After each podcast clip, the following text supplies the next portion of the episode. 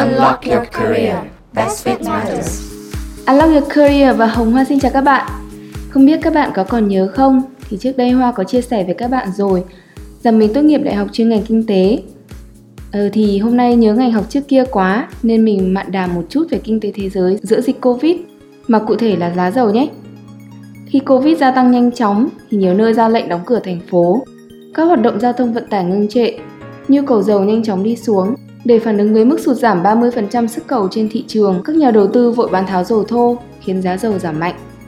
Cùng lúc đó, thì Ả Rập Xê Út kêu gọi các nước thuộc Liên minh OPEC tổ chức các nước xuất khẩu dầu mỏ, cắt giảm sản lượng để giảm thiểu tình trạng dư cung nhằm đối phó với những tác động tiêu cực của Covid-19.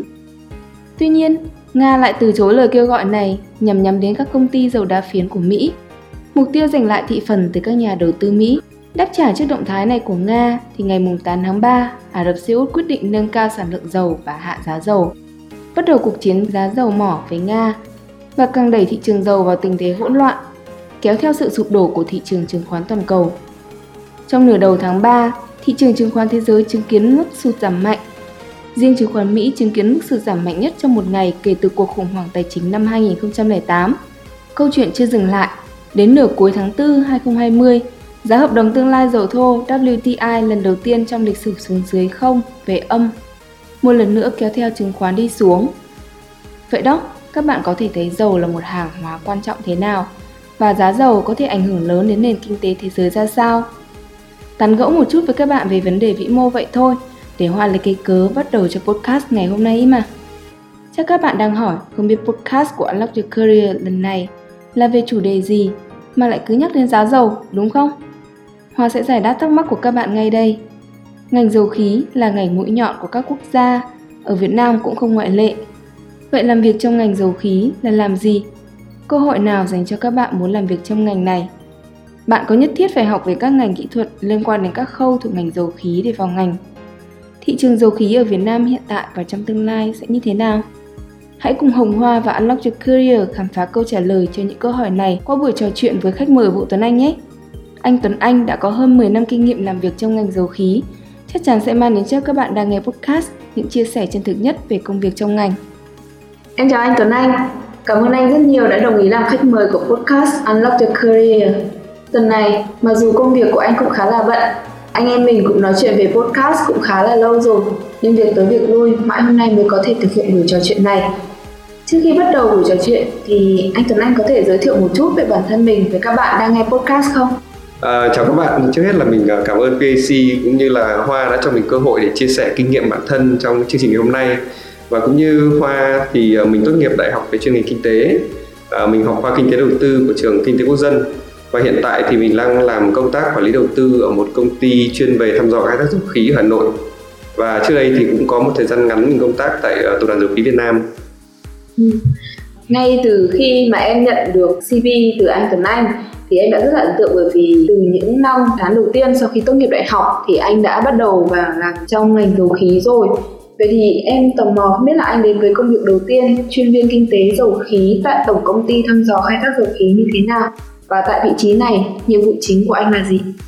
Ờ, năm 2008 mà sau khi mình uh, ra trường thì mình rất may mắn được nhận vào tổng công ty và sau khi mà phỏng vấn rồi căn cứ vào chuyên ngành học thì ờ, cũng ờ, được phân công về ban dự án mới, là một ban chuyên môn mà lo cái nhiệm vụ tìm kiếm phát triển dự án mới cho tổng công ty và tập trung ờ, vào cái, các cái dự án mà về tìm kiếm, thăm dò và khai thác dầu khí. Và cũng vào thời điểm đó thì mình có cơ hội để tiếp cận và tham gia từ khâu đầu tiên như là đọc tài liệu rồi tính toán đánh giá, hoàn thiện báo cáo, đầu tư hoàn chỉnh cho dự án và nhiệm vụ chính của mình là nghiên cứu các điều khoản kinh tế hợp đồng rồi các uh, điều khoản điều kiện về chính sách các quy định về tài chính liên quan đến các dự án đầu tư dầu khí không chỉ của Việt Nam mà các quốc gia tiếp nhận đầu tư trên thế giới. Và từ đó thì cũng đưa ra nhận định về cái môi trường đầu tư của cái nước tiếp nhận đầu tư. Rồi căn cứ trên các cái đầu vào như thế thì mình có tính toán các hiệu quả đầu tư của dự án hoàn thiện báo cáo rồi có cả cái khâu nữa gọi là đi bảo vệ dự án trước các cơ quan có thẩm quyền. Ừ anh tốt nghiệp đại học kinh tế quốc dân chuyên ngành kinh tế đầu tư và bắt đầu công việc đầu tiên ở vị trí chuyên viên kinh tế dầu khí. Vậy thì chuyên ngành ở bậc đại học liên quan thế nào đến vị trí công việc đầu tiên này? Thì theo em hiểu là dầu khí là một ngành đặc thù, được biết là siêu lợi nhuận nhưng cũng là siêu rủi ro. Nên em nghĩ để làm về kinh tế dầu khí thì mình phải rất hiểu về ngành này. Thì anh có gặp khó khăn gì khi làm chuyên về kinh tế dầu khí khi mới tốt nghiệp đại học hay không? Để nói chính xác là mình rất là may mắn vì uh, có lẽ nằm trong 30% số lượng các sinh viên ra trường và được làm việc đúng cái ngành nghề được đào tạo. Uh, mọi người thường nghĩ rằng là học kinh tế thì làm gì ngành dầu khí vì nghe nó đã có màu sắc kỹ thuật. Thực ra có rất nhiều các công việc mà các người học ngành kinh tế đều có thể làm được. Bởi vì dù ở đơn vị một tổ chức nào ấy, thì cũng cần có người làm kế hoạch, kế toán, thương mại, hành chính nhân sự vân vân thì với công việc ờ, vào cái thời điểm đó mà mình làm thì là mình làm tính toán hiệu quả đầu tư của dự án bởi vì đúng ngành học cho nên mình áp dụng được tất cả những cái kiến thức chuyên ngành, chuyên môn mà mình đã học ở trường vào công việc thực tế. Về câu hỏi thứ hai của hoa thì ờ, cái việc mà gặp khó khăn khi mới vào ngành là tất nhiên là có. Vì trước hết là khi mà vào công tác cái ngành hoàn toàn mới, vậy sau khi ra trường thì mình tiếp cận hoàn hoàn toàn mới các khái niệm và các thuật ngữ, về mặt kỹ thuật. Rồi ờ, phần việc của mình thì tập trung vào việc tính toán, đánh giá kinh tế thì là khâu cuối cùng của cả quá trình đánh giá, nên mình cũng cần phải nắm được các khái niệm kỹ thuật cơ bản. Và không thể nào là đơn thuần là chỉ lấy đầu vào kỹ thuật của các bộ phận kỹ thuật được. Mình cũng phải biết ờ, đặt câu hỏi lại hay gọi là Q&A đối với các phần ờ, đầu vào của họ. Và bên cạnh đấy thì một vấn đề nữa chính là ngoại ngữ. Tức là tôi trong công việc của mình thì sử dụng tiếng Anh rất là nhiều và chủ yếu là tiếng Anh mang tính chất chuyên ngành cao, cho nên là lúc tiếp cận ban đầu cũng khá là vật vã. Ừ.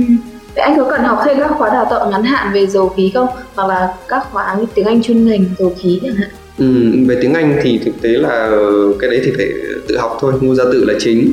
Thế còn uh, ngành dầu khí thì uh, nó là rất là đặc thù. Cho nên là mình cũng phải uh, tìm cách chủ động và uh, trang bị thêm những kiến thức cơ bản về ngành. Uh, vào thời điểm của mình bắt đầu công việc ở đấy thì đúng là chưa có các khóa học gọi là đào tạo cơ bản hay là nhập ngành cho nên là vào thời điểm đấy thì mình cũng ờ, chủ động đi nghe họp.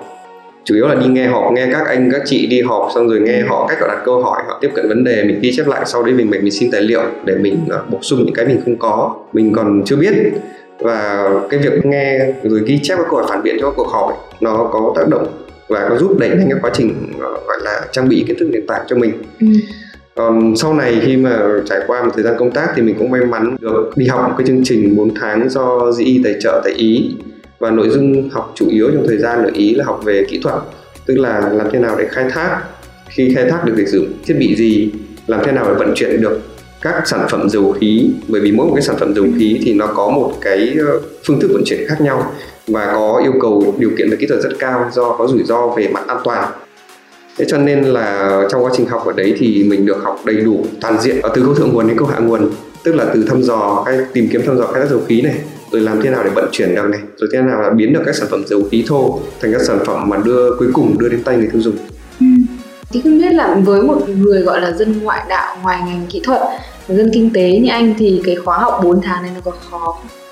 trong quá trình học thì mình được học cả về phần kỹ thuật và phi kỹ thuật nhưng mà chủ yếu là học kỹ thuật thì có khoảng hai tháng rưỡi, gần 3 tháng là học tập trung vào kỹ thuật.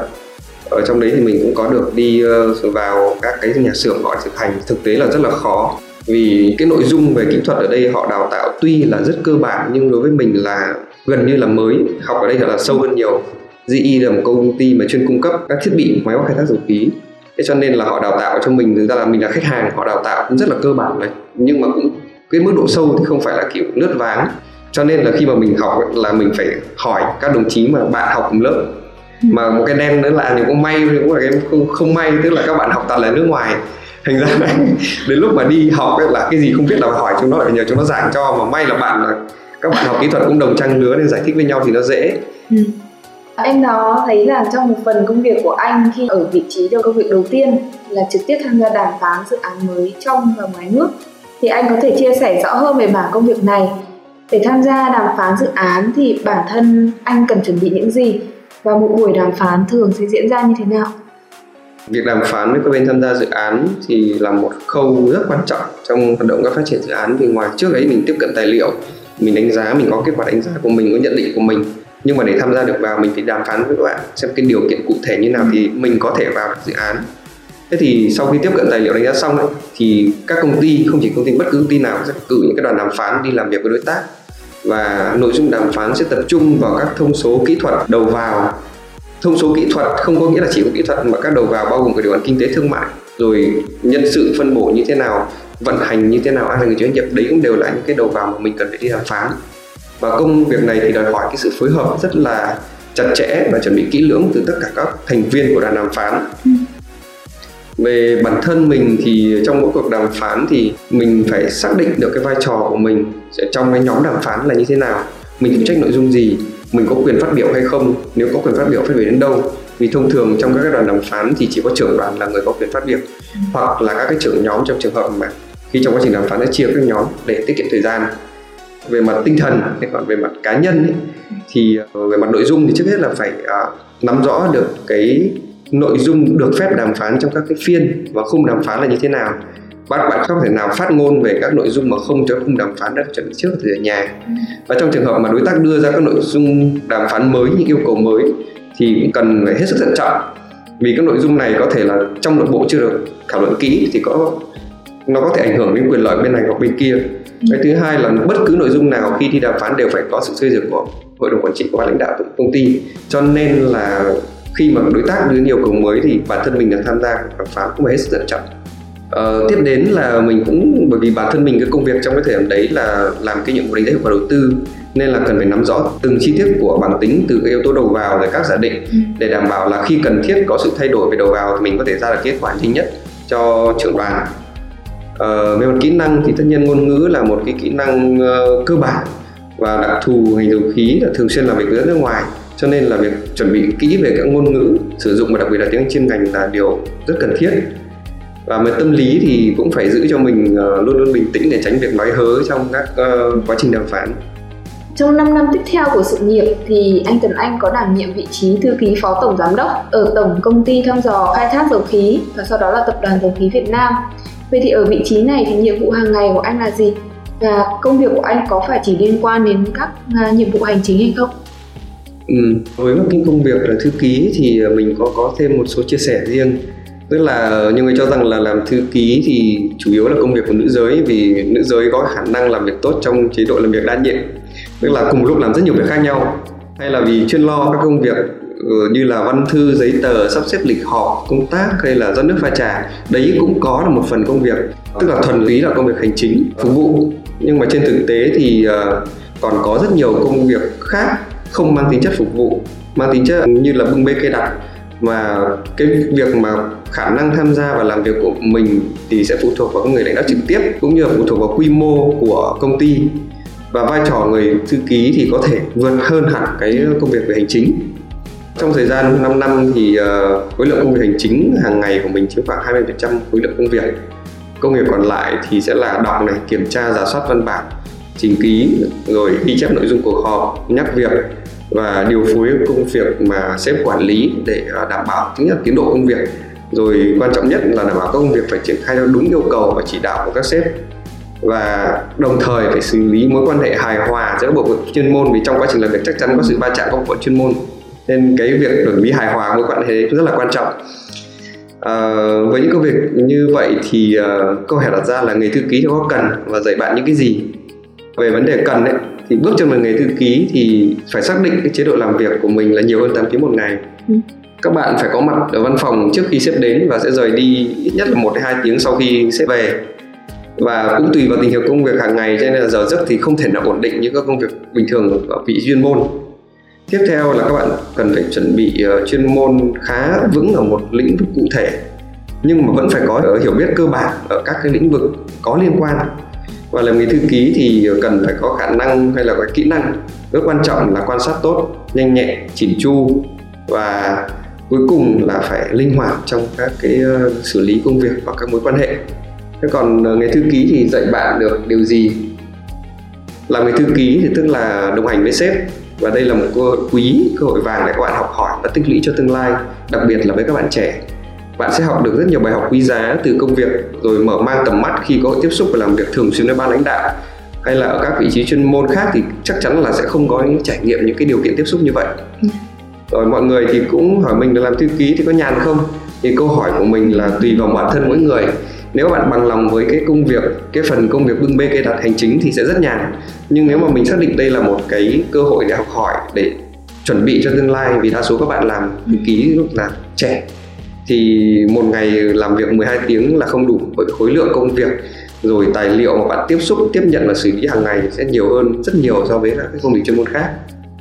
Và nghề thư ký dạy cho mình một điều nữa, đấy là kiên cường tận tụy, sự cẩn trọng và sự tinh tế trong các công việc, cuộc sống hàng ngày. Yeah. Trong cái thời gian mà anh làm thư ký phó tổng giám đốc như vậy thì em có thấy là anh cũng tham gia chương trình tàu thanh niên Đông Nam Á thì anh có thể chia sẻ thêm về chương trình này không? Ví dụ như là làm thế nào mà anh biết được đến chương trình và anh đã ứng tuyển để được lựa chọn trở thành đại biểu tham dự vào chương trình tàu thanh niên Đông Nam Á như thế nào? nói về chương trình tàu thanh niên thì có lẽ nói cả ngày không hết vì đấy mình nghĩ là đấy là niềm đam mê của rất nhiều người trẻ Lý chính một chút là mình tham gia trình độ thanh niên năm 2011 tức là lúc mình mới đi làm được 2 năm lúc chưa chưa làm thư ký làm thư ký chắc là không xin nghỉ được thời gian dài cũng đâu nghỉ dài hơn. Lúc đấy thì uh, từ khi sinh viên ấy, thì mình đã được nghe về chương trình tổ thanh niên uh, bởi vì ở trong trường mình thì có một chị giảng viên được tham dự chương trình đấy. Thế xong rồi đến lúc mà mình cũng ấp ủ lắm. Thế lúc mà mình phải bước trên con tàu đấy thế sau đấy 2011 thì tình cờ một ngày nhận được thông báo là chương trình tổ thanh niên đang uh, tuyển thành viên tham dự. Mà lúc ấy chỉ còn có hai ba ngày nữa hết rồi hết thời gian ở hồ sơ. Thế không đi làm được hai năm rồi thì cũng nghĩ là chắc là phải thử một cái gì đấy mới cũng cần phải có những trải nghiệm mới thì mình cứ nộp hồ sơ như bình thường thôi. Thì cũng rất là may mắn là thật sự là may mắn vì mình trúng tuyển vào năm đấy. Vì năm sau nhìn các bạn ứng cử viên các năm sau mà mình nhìn xong mình bảo năm sau mà thi chuẩn chắc. Thật sự là rất khó. Tổ thanh niên thì nó cho mình uh, rất nhiều những cái bài học quý giá đặc biệt là khi cái lứa tuổi còn trẻ 24 25 tuổi. Nhất là chương trình tuổi thanh niên thì đặc thù của nó là chương trình ngoại giao nhân dân tức là mỗi một nước tham gia chương trình thì sẽ cử 29 thành viên tham dự trong vòng 53 đến 55 ngày. Các quốc gia thành viên sẽ cử thành viên bay từ các quốc gia đến Nhật Bản sau đó từ Nhật Bản đi tàu vòng qua 4 hoặc năm tùy từng năm các quốc gia Đông Nam Á khác. Thì trong quá trình tham dự ấy thì uh, trên tàu thì buổi tối bọn mình sẽ có trình diễn văn hóa và ban ngày thì uh, là các chương trình thảo luận nhóm và hoạt động gọi là hết công suất từ 9 giờ sáng đến 5 giờ chiều. Tất cả các ngày mà tàu di chuyển trên biển thì những cái ngày như thế bọn mình uh, trao đổi với nhau với những chủ đề có những chủ đề nó không đối nhạy không nhạy cảm lắm những cái tương đối nhạy cảm mà chính phủ Nhật muốn thông qua cái nội dung thảo luận để tìm hiểu về gọi là cái quan điểm của giới trẻ thanh niên các nước Đông Nam Á đối với Nhật Bản.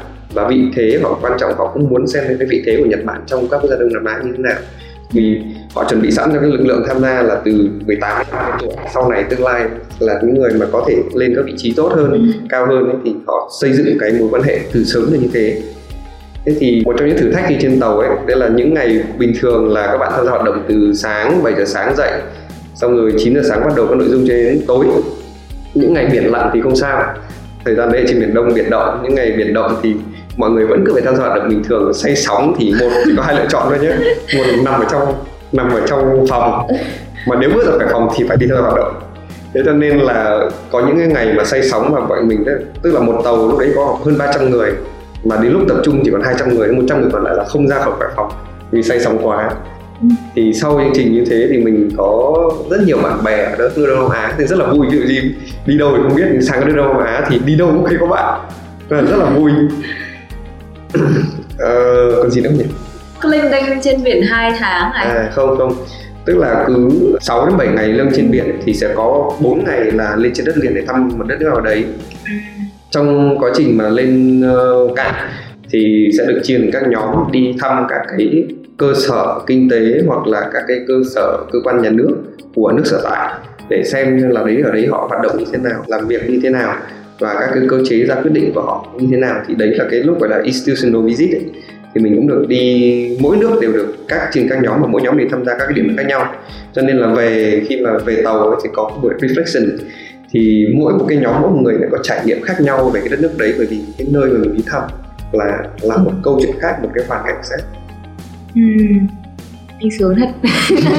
Trong vòng 2 tháng mà đi hết các nước đông nam á mà được uh... đi một nửa. à, đi một nửa. Một nửa. Ừ. một nửa cũng đã là nhiều rồi lại còn được mở mang thêm kiến thức được xem là ở đất nước đấy ví dụ như một cái cơ quan hành chính của họ làm việc như thế nào này rồi những cái vấn đề ở đó. Rất là hay khá là hay. À, để ứng tuyển vào chương trình đấy thì sẽ cần sự nỗ lực rất là nhiều để xem một tí về cái uh, ứng tuyển ngày mình thi thì ngày xưa mình thi thì uh, ứng tuyển trên tuyển thanh niên chỉ cần hai vòng.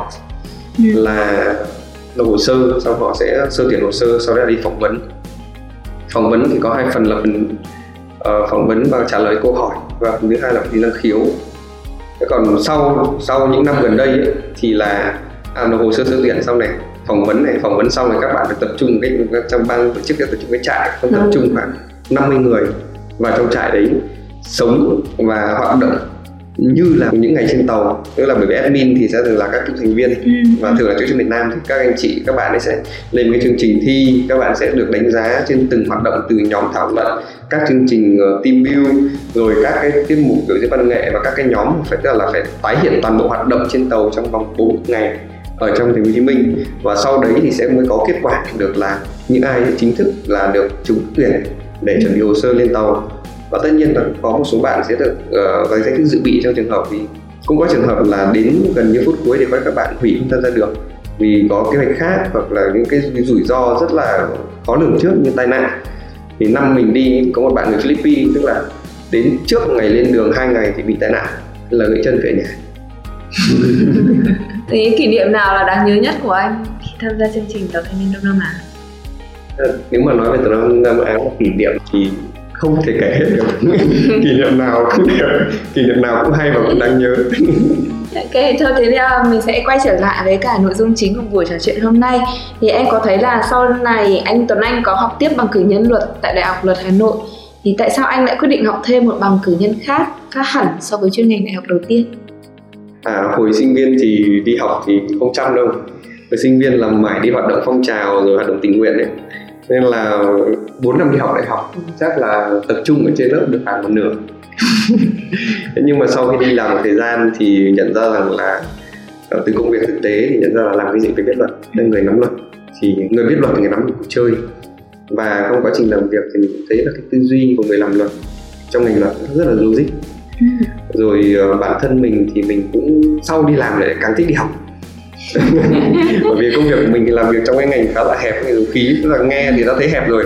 Ta không không phải ai cũng thể uh, hiểu nghe hiểu được là bọn mình làm cái gì. Cũng giống như là nói là dầu khí thì ai cũng nghĩ mình đi bán xăng. Nhưng mà thực ra là bán xăng chính ấy, thì là petrolimex còn bên mình là thăm dò các dầu khí là cái tác dầu thô xong rồi các cái ngành công nghiệp phụ trợ nữa. Ừ. thế thì mình thấy rằng là cái công việc của mình cái làm việc trong cái ngành đặc thù nó rất là hẹp và mình thì lúc đấy bắt đầu để có cái thích đi học thích mở mang kiến thức muốn học cái mới. Rồi uh, tính thì cũng thích giao lưu. Và đi học luật thì thấy các anh chị bảo là nhiều bạn bè đến từ các ngành nghề khác nhau rồi lứa tuổi khác nhau. Thế là mình bảo thôi đi học luật. Và sau đấy thì chọn đại học luật hà nội. Thế uh, lúc đấy là anh vẫn đang đi làm. Thì không biết là làm nào anh cân bằng được giữa việc học và công việc của mình? À hồi trường đại học luật thì họ có cái lịch học rất là linh hoạt cái hồi mình học ấy, thì có hai sự lựa chọn, hoặc là học tối thứ hai, thứ tư, học sáng thứ bảy và cả ngày chủ nhật. Hoặc là tối thứ ba, thứ năm, chiều thứ bảy và cả ngày chủ nhật, thì chọn một trong hai lịch thế thôi. Có điều là đi học lúc đấy thì hoàn toàn xác định là cứ đúng năm rưỡi là phải rời văn phòng, bởi vì đến muộn bị điểm danh là coi như toi. Học là điểm danh còn kinh hơn cả đại học ờ, học chính quy là học lần thứ nhất. Còn học thứ bảy, chủ nhật nữa thì cũng phải đi học đủ. Ờ, cũng may là không phải học cái lớp chương trình này thì là học ngoài giờ cho nên là cũng cố gắng sắp xếp được đi học đầy đủ. Và chỉ có điều là như các bạn sinh viên thì đã đi học thì coi như là cả năm là không đi chơi đâu cả chỉ có nghỉ hè như còn sinh viên thì đi chơi. Thế ờ, việc học thêm về luật có giúp ích như thế nào với công việc của anh? À ừ mình học xong đại học luật năm 2016 ấy thì uh, sau khi học xong thì mình làm việc liên quan nhiều đến việc quản lý các hợp đồng dầu khí ở Việt Nam. Ừ. mà mục đích chính của công việc này thì là phải đảm bảo cái quyền lợi của nước chủ nhà của phía Việt Nam. Là luôn luôn phải là tối ưu rồi đảm bảo cho các nhà thầu dầu khí là các công ty nước ngoài kể công ty trong nước là phải hoạt động tuân thủ theo quy định của pháp luật. Rồi triển khai hoạt động các cái dự án phải đúng tiến độ được đặt ra uh, cho nên là mình thấy là việc học luật nó giúp cho cái tư duy của mình nó rất đúng đúng hướng ừ. và hữu ích cho cái công việc của mình hàng ngày. Ừ. Vậy tính đến nay là anh cũng đã làm việc trong ngành dầu khí hơn 10 năm kể từ khi tốt nghiệp rồi. Thì chắc hẳn là anh Tuấn Anh phải rất hiểu và yêu thích ngành dầu khí mới có thể theo đuổi một sự nghiệp dài hơi trong ngành như vậy. Điều gì đã khiến anh kiên trì với ngành dầu khí đến như thế? Theo luật lao động mới thì bọn mình là về hưu năm 62 tuổi ra trường năm 22 tuổi tức là vị trí là 40 năm đi làm thì 10 năm chắc là cũng không hẳn là dài quá. Thế là cũng được một phần tư rồi. Đấy một phần tư rồi đấy. Thì uh, trong 10 năm thì mình cũng chuyển qua cái nhiều vị trí công việc khác nhau cứ 5 năm chuyển được một lần. Ừ. cho nên là nó cũng không nhàm chán và nó tạo cho mình một cái sự yêu nghề nhất định. Ừ. để khiến cho mình yêu nghề như vậy thì phải nói đến những cái người mà truyền cảm hứng cho mình. Thì rất may mắn là trong suốt quá trình công tác thì mình làm việc được trực tiếp với rất nhiều anh chị lãnh đạo mà có tâm có tầm và cũng là nhiệt huyết với ngành với nghề. Và đặc biệt là hai sếp mà mình làm thư ký trong 5 năm. Ừ. qua quá trình đấy thì mình ờ, không chỉ học được cái cách xử lý trong công việc mà còn học được cả cái cách đối nhân xử thế rồi ờ, trong cuộc sống và kể cả cái ờ, cái phong cách mà hay hay em nói vui gọi là oil man rất là linh thiệp những cái đấy là phải học từ các anh Yeah. Dạ. Uh, rồi uh, có lẽ là qua quá trình tiếp xúc để làm việc với anh chị có những tấm gương như thế nên là dần dần thì yêu nghề thôi chứ còn đam mê thì chắc là cũng chưa chưa đến mức độ đấy um, trải qua các vị trí công việc khác nhau trong ngành rồi thì bản thân anh có thấy độ vênh về bộ kỹ năng hay là kiến thức chuyên môn cần có giữa các vị trí hay không và các vị trí này thì bổ trợ lẫn nhau như thế nào?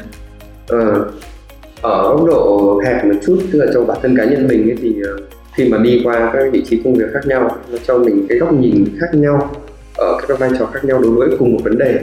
Khi làm ở công ty uh, là nhà thầu thì mình tư duy nó khác cách nhìn mình nhận cái vấn đề nó khác khi mình lên tập đoàn. Làm cơ quan quản lý thì cái cách nhìn về vấn đề đấy nó khác hẳn. Và khi mà được làm nhiều công việc như thế thì mình cho rằng khi mà mình nhìn nhận một cái vấn đề nào đấy nó sẽ được đầy đủ và toàn diện hơn từ nhiều góc độ khác nhau hơn và kiến thức chuyên môn thì tất nhiên là có sự bổ trợ cho nhau bởi vì khi làm ở cái nhà thầu cái tư duy của mình là làm với vai trò nhà thầu thế khi mà làm với góc độ quản lý thì mình nhìn là đấy thằng nhà thầu nó sẽ nghĩ như thế thế mình phải đối phó với nó như thế nào đấy là một cái hữu ích rất là, là cái, cái, cái cách tư duy rất là hữu ích mà các vị trí khác nhau nó cho mình các cái suy nghĩ khác nhau Ừ. thế còn nói rộng ra một góc độ lớn hơn là trong ngành dầu khí thì nó có những cái đặc thù rất là đặc trưng ấy. thứ nhất là nó là rủi ro cái thứ hai là trong ngành công nghiệp dầu khí thì cái mức độ ứng dụng công nghệ cao hàm lượng chất xám tham gia vào rất là lớn và nhu cầu vốn đầu tư điểm thứ ba là nhu cầu đầu tư thì rất là lớn ừ. cho nên là với đặc thù như thế thì mỗi một vị trí chuyên môn công việc thì đều yêu cầu chuyên môn cao và giữa các vị trí thì có sự hiểu biết và gọi là background kiến thức là ừ. khác nhau chênh nhau rất là nhiều và cái việc mà đạt cái mặt bằng kỹ thuật chung cho tất cả các vị trí tất cả những cái người tham gia công việc đấy là rất khó. Cho nên là trong ngành thì có lẽ đòi hỏi là mỗi cái vị trí chuyên môn của mình thì cần phải tập trung vào chuyên môn của mình. Và cũng may mắn là trong ngành dầu khí thì làm việc, thực sự là làm việc với nước ngoài từ rất sớm, từ những ngày đầu tiên. Cho nên là cái trình độ về chuyên môn hóa, phân cơ lao động thì cũng rất là khoa học. Và mình nghĩ rằng là cách hỗ trợ nhau tốt nhất trong công việc là mỗi vị trí, mỗi phòng ban làm tốt cái công việc của mình. Yeah. Đợt Covid vừa rồi thì em thấy là ngành dầu khí ở trên thế giới nói chung và cả ở Việt Nam nữa thì bị tác động khá là nhiều. Vậy thì công việc của anh có bị ảnh hưởng bởi Covid không? Um, như mà em đã cập nhật uh, gọi là đã đề cập đến từ đầu ấy, thì uh, Covid có tác động tiêu cực đến nền kinh tế thế giới nói chung và Việt Nam nói riêng. Yeah. Ừ. Thì ngành dầu khí chắc chắn là không nằm ngoài vòng xoáy đó và thậm chí còn bị ảnh hưởng nặng nề vì bây giờ máy bay thì không bay xe chở hàng không chạy đến người đi xe đi lại cũng còn ít. Nên nên làm bọn mình bị ảnh hưởng khá là là, là nặng nề. Thì những thời gian qua thì có giai đoạn giá dầu giảm thì ảnh hưởng nghiêm trọng đến tình hình sản xuất kinh doanh của các đơn vị công ty dầu khí tại trong nước và nước ngoài. Vâng. và rất nhiều cái đơn vị phải tiến hành cái việc gọi là tối ưu lại bộ máy tổ chức nhân sự chi phí và cũng phải xem xét cả cái việc cắt giảm thu nhập của lao động thì cũng như hôm mấy hôm nay thì trên thông tin đại chúng thì có đề cập đến là nhiều doanh nghiệp phải đứng ra cái sự lựa chọn là lựa chọn là giảm biên chế hay là giảm lương của người lao động vâng. còn người lao động thì lại phải lựa chọn phương án hợp tác hơn là chấp nhận giảm thu nhập hay là mất việc ừ. thì uh, ở trong ngành mình thì cái việc mà giảm thu nhập ở cái giai đoạn này là việc tất yếu và đây là một cái cách mà người lao động đồng hành cùng cả doanh nghiệp. Vâng. Thực ra em cũng rất là mong Covid sớm đi qua để không chỉ là ngành dầu khí mà còn cả nền kinh tế của Việt Nam và thế giới sớm phục hồi trở lại và người dân thì mọi người sẽ có công an việc làm ổn định hơn. Nhưng không bị bị cắt giảm thu nhập như bây giờ nữa. Đừng còn được đi chơi nữa đúng không? Bây giờ không bay đi sao được. Thì em biết thì tập đoàn dầu khí Việt Nam cũng là nòng cốt của ngành. Thì không biết là bên cạnh tập đoàn thì có các công ty tư nhân hay không và các công ty nước ngoài nữa. Thì có tham gia vào ngành này không thì sự tham gia của các công ty nước ngoài hay tư nhân thì sẽ có tác động như thế nào xin được nói rõ tức là tập đoàn dầu khí Việt Nam là, là, là doanh nghiệp mà được chính phủ giao cái nhiệm vụ đại diện nước chủ nhà trong cái đầu dầu khí ừ. như vậy có nghĩa là các công ty dầu khí muốn tham gia đầu dầu khí Việt Nam thì phải ký hợp đồng với ừ. tập đoàn thế thì uh, như mình được đề cập ở trên thì cái đặc điểm mình đầu khí có ba đặc điểm là rủi ro hàm lượng chất xám công nghệ cao và vốn đầu tư lớn cho nên để đáp ứng được ba cái đặc điểm trên thì cần phải có sự dịch chuyển cả về vốn công nghệ nhân sự có chuyên môn cao không chỉ ở vi Việt Nam mà trên toàn thế giới yeah. Dạ. và như vậy thì cái sự tham gia của công ty dầu khí quốc tế và các công ty tư nhân là điều tất yếu và sự tham gia công ty dầu khí quốc tế hay là bao gồm cả công ty dầu khí quốc gia và công ty dầu khí tư nhân thì uh, ngoài việc nó là cái phương pháp chia sẻ rủi ro về mặt đầu tư cho các cái chủ đầu tư trong dự án các nhà thầu thì nó cũng mang lại hiệu quả tích cực về mặt lâu dài đó là nâng cao trình độ năng lực của nhân sự bản địa và nơi triển khai dự án có nghĩa là không chỉ là người nước ngoài mang đến công nghệ mới hay là cái kỹ năng rồi chỉ chuyên môn cao cho người Việt Nam mà cả trong trường hợp Việt Nam đi đầu tư ở nước ngoài cũng có tác động tương tự đối với nhân sự ở bản địa. Yeah. Ok, em nghĩ là buổi nói chuyện ngày hôm nay về anh Tuấn Anh cũng khá là dài và um, mang đến thêm nhiều thông tin về ngành dầu khí rồi. Em chỉ có một câu hỏi cuối cùng trước khi podcast kết thúc là bên cạnh à, về khía cạnh quản lý, tài chính hay là về chuyên môn kỹ thuật sản xuất thì các bạn làm trong ngành dầu khí có thể làm những công việc gì khác nữa. Và nếu như là các bạn học sinh sinh viên mong muốn vào ngành dầu khí thì có nhất thiết các bạn phải học chuyên ngành liên quan đến hóa dầu để làm việc trong ngành hay không? Thực ra thì dù bất cứ một công ty lớn nhỏ dù là trong ngành dầu khí hay ngành nào chăng nữa đều cần các nhân sự trong những lĩnh vực đặc biệt. Thứ nhất là kế hoạch đầu tư tài chính hành chính nhân sự những cái vị trí đấy là không thể về cơ bản là không thể bỏ qua để tạo thành một cái công ty một cái chỉnh thể tổ chức hoàn chỉnh và hoạt động chân chu được.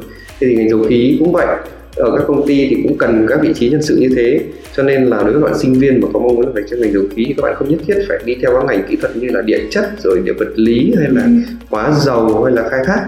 Thì các bạn học ở bất cứ ngành nào cũng đều có thể tìm kiếm được cơ hội của mình làm việc ở các công ty dầu khí ở trong nước hay nước ngoài Cảm ơn anh Tuấn Anh vì những chia sẻ của anh trong podcast ngày hôm nay về Unlock Your Career. Thực sự là trước đây em chưa hề biết tí gì về ngành dầu khí, nhưng mà qua những chia sẻ của anh Tuấn Anh thì em đã hiểu được thêm công việc trong ngành và cũng hy vọng là các bạn đang nghe podcast giống như em thì đã có thêm góc nhìn mới về cơ hội việc làm trong ngành dầu khí. Trước khi kết thúc podcast thì anh Tuấn Anh có đôi lời nào muốn nói với các bạn đang nghe đài không ạ? Câu này khó thế ờ, có lẽ là đối với các bạn sinh viên thì uh, cái định hướng nghề nghiệp bây giờ là rất quan trọng hôm nay chủ đề là về dầu khí đúng không yeah. Dạ. ra thì câu hỏi của các bạn mình cũng hiểu là vậy thì cái câu hỏi mấu chốt nhất mà các bạn quan tâm có lẽ là nếu muốn làm trong ngành nghề này thì các bạn phải học lĩnh vực gì cơ hội thì ở tất cả mọi nơi và các bạn nghĩ rằng là làm dầu khí có thể làm dầu khí trong nước có thể dầu khí nước ngoài các bạn học bất cứ ngành nghề gì cũng đều có thể có cơ hội ừ. cho nên là quan trọng là các bạn thích học cái các bạn thân các bạn các bạn xác định các bạn thích học trong lĩnh vực gì các bạn thích làm gì nghệ thuật kỹ thuật các bệnh đam mê ngành địa chất các bạn muốn biết là dưới đất có cái gì thì các bạn theo đuổi các ngành như ngành địa chất. Ừ. các bạn muốn hiểu xem là làm thế nào để người ta có thể lấy khai thác được dầu khí từ trong lòng đất hay là sâu dưới đáy biển. Thì các bạn phải theo các ngành liên quan đến khai thác dầu khí rồi địa chất hay làm thế nào để sản xuất ra được uh, xăng như chúng ta đi hàng ngày. Thì các bạn lại phải theo các ngành hóa dầu. Thì đấy là những ngành kỹ thuật cốt lõi. Nhưng bên cạnh đấy còn rất nhiều công việc khác như mình đã kể đã từng đề cập ở trên. Ấy. thì các bạn hoàn toàn có thể ở trong ngành mà các bạn qua quá trình công việc thì các bạn cũng hoàn toàn có thể hiểu được những cái điều đấy cho nên quan trọng là các bạn xác định được cái niềm đam mê cái thú của mình cái sở trường của mình để lựa chọn cái ngành học cho phù hợp Vâng, cảm ơn anh Tuấn Anh. Một lần nữa thì Hoa xin gửi lời cảm ơn đến các bạn đã nghe podcast Unlock Your Career ngày hôm nay. Và nếu như các bạn có bất cứ câu hỏi gì cho những ngành nghề khác, hãy để lại comment cho chúng mình và chúng mình sẽ kết nối các bạn cùng những vị khách mời làm trong những ngành nghề đó để giúp các bạn có thêm kiến thức về ngành. Còn bây giờ thì Hồng Hoa và Unlock Your Career xin chào và hẹn gặp lại các bạn trong podcast tiếp theo. Xin chào và hẹn gặp lại.